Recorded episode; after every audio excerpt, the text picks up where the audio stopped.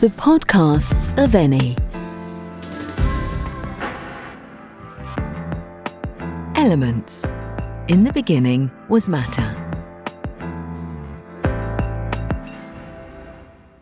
Among the most interesting trends of recent times, one of the most fascinating is represented by the figure of a Japanese lady who is called Marie Kondo.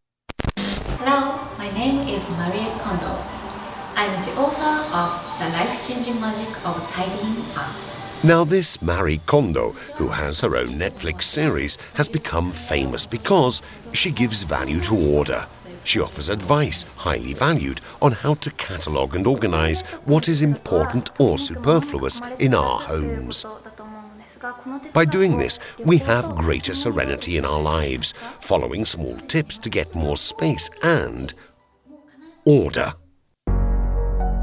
It is precisely the concept of order that is inspiring this episode of Eni's podcasts a concept that resolves confusion, mass, and existence in wild and free movement with precision, study, and planning. Well, you may wonder what Marie Kondo has to do with the story of energy. To answer that, we must take a journey through time, back a few centuries. 1834 is a fairly important year in the history of humanity. Let's see what happens. Young Europe was born, an international political association formed by Giuseppe Mazzini to promote the independence and emancipation of peoples from subjection by absolute regimes. Also in 1834, in London, the Welsh entrepreneur and trade unionist Robert Owens founded the first trade union organisation experiment in the United Kingdom. Its name is Grand National Consolidated Trades Union. It will not have a long life, but at least it exists. Finally, 1834 is the year in which, in freezing Siberia, the story of a man begins. On February the 12th of that year, Mr. Dmitry Ivanovich Mendeleev arrives in the world to create order from disorder. No, he's not a divinity, he's just a scientist. Just a scientist? Well, no. Mendeleev, who during the 60s of the 19th century taught chemistry at the St. Petersburg Institute of Technology, was one of those characters who, to put it briefly, we could define as pioneering. Why? Because there is one thing that in the winter of 1869 does not give him peace how to order matter and chemical elements. Okay, today it is easy for us to talk about chemistry and the scientists who deal with it. The word chemistry is not something that is only related to the academic domain and research.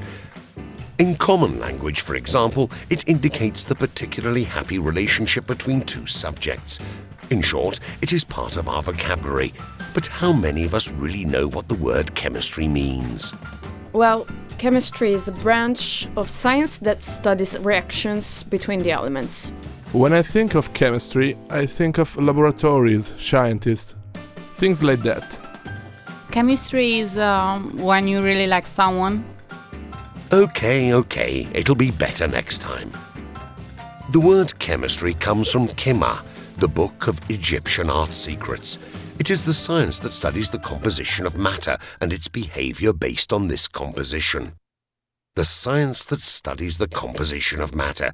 Yes, because in effect everything begins with matter. Except that this matter has many ways of appearing to our eyes. In the ancient world, our ancestors knew how to count on four elements air, fire, earth, and water. They well knew that relationships could develop between them. Water extinguishes fire, air can cool the earth, etc.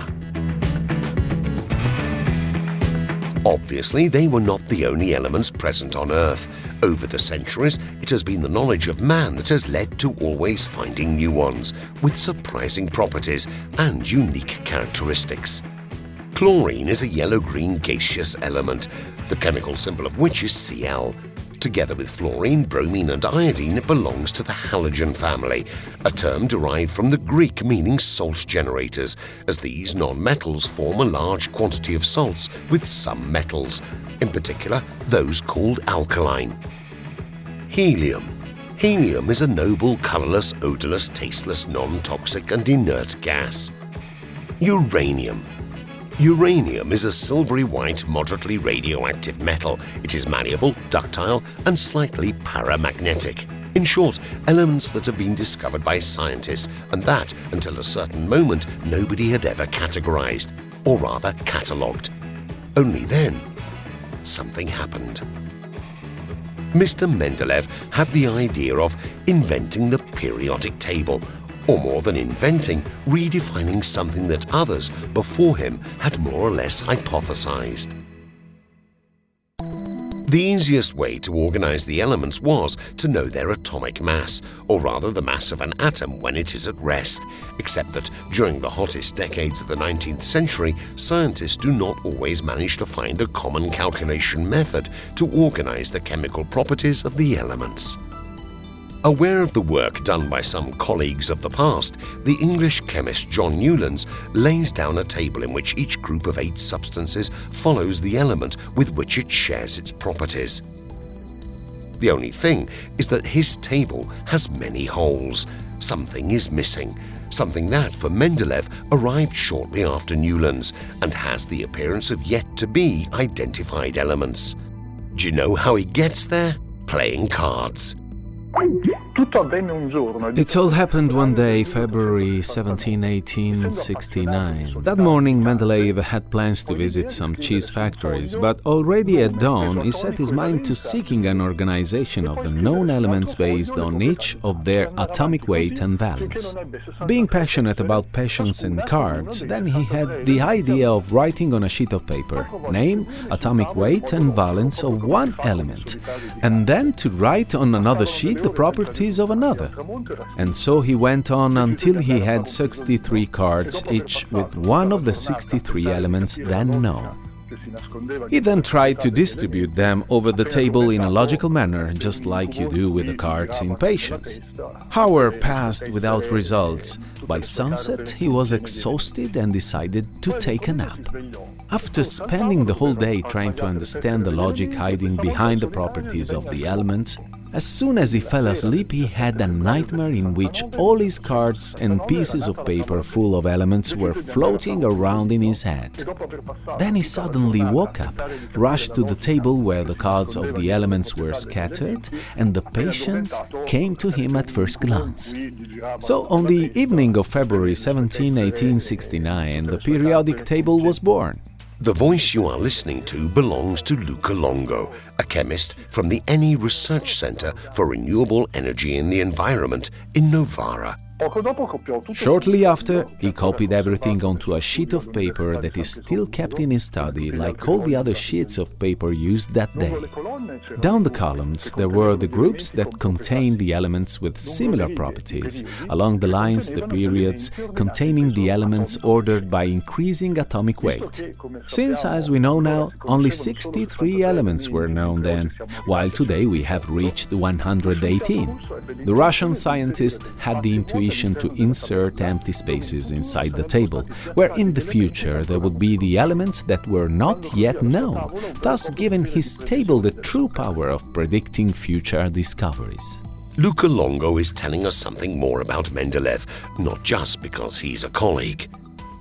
In fact, this year we are celebrating the 150th anniversary of the creation of the periodic table, a significant anniversary, so much so as to inspire the publication of a volume, Elements Illustrated History of the Periodic Table, published by Libreria Geografica.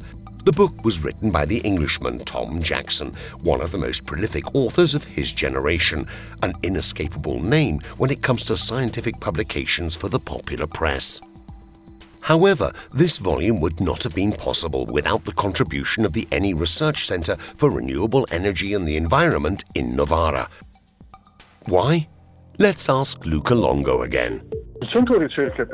Novara's Research Center for Renewable Energy and the Environment takes up the scientific tradition of the Donegani Institute, which was founded in 1941. It is one of the first industrial chemical research centers in Europe and for over 70 years has been one of the most prestigious chemical research centers applied to industry. This is why Libreria Geografica turned to Novara researchers to update and expand the book. Several chapters have been introduced. One on the first artificial element, technetium 42, which was obtained by chance from Lawrence in Berkeley and was then identified by Emilio Segre and Carlo Perrier in Palermo. There is a chapter on nuclear fusion and on polymers, on composite materials, on the nucleus synthesis, on the synthesis of ammonia, which is. It's interesting to know how the scientists of the research center shared their knowledge. Certainly much more in depth than that we remember from school. We worked exactly as we do on any research project. That is, we identified the problem, we documented ourselves, we divided the work, each developing a part. Other people read the entire book, hunting for errors and updates, after which we collected all the results together and created the final result. In addition to celebrating the 150 years of the periodic table, the objective of a volume like Elements is to remember how fundamental the achievements of chemists are in the history of humanity. The great discoveries, those who identified the elements as something fundamental in the development of society.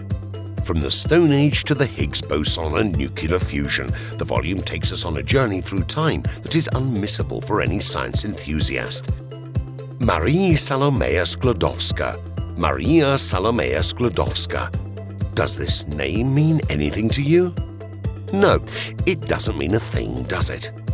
A pity, because Ms. Sklodowska was one of the greatest scientists of all time. Her story is one of those told by elements.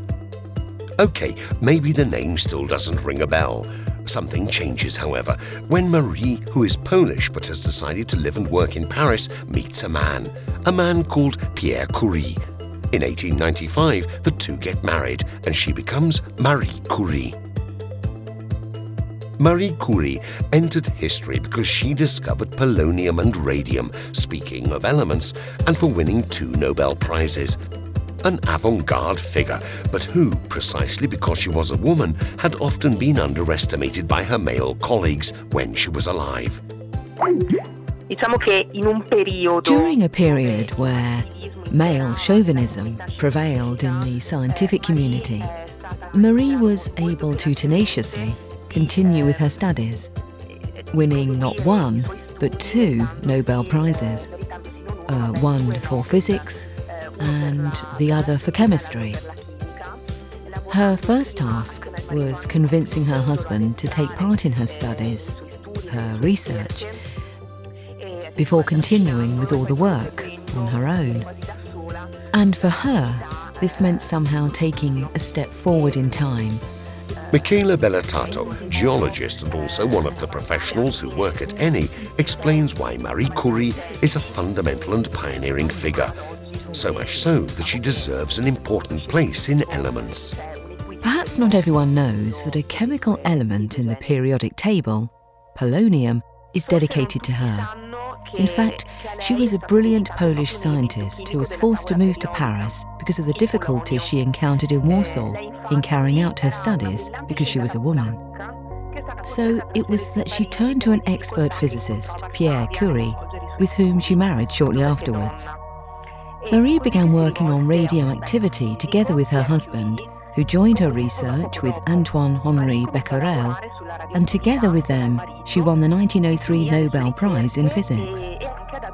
During her studies, they noticed that pitchblende, a material rich in uranium and thorium, emitted more radiation than expected. There had to be a new element in the mineral, and it had to be isolated. The Curies, especially Marie, found themselves processing almost half a ton of ore in four years and managed to extract a sufficient quantity of the new metal polonium in honour of Marie's mother country. In addition, the sample also contained another element, which they called radium. Michaela's input has allowed us to understand one fundamental thing. Scientists, male and female, can truly change the world, for better or for worse. They give us the tools to interpret change and the matter that surrounds us. They do it by starting from the link with the elements around us. You just need to know how to classify them, organize them, and recognize them. Here we are at the end of a new episode of Eni's podcasts, always on the course of energy, which this time have stopped off between the pages of a volume called Elements, written by Tom Jackson. Ennie contributed to this thanks to the participation of scientists from the Eni Research Centre for Renewable Energy and the Environment in Novara.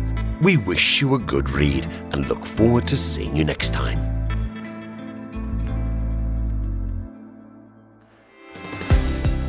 You have been listening to Eni's podcast, produced and adapted for radio by Cast4. Download the complete collection from the site eni.com.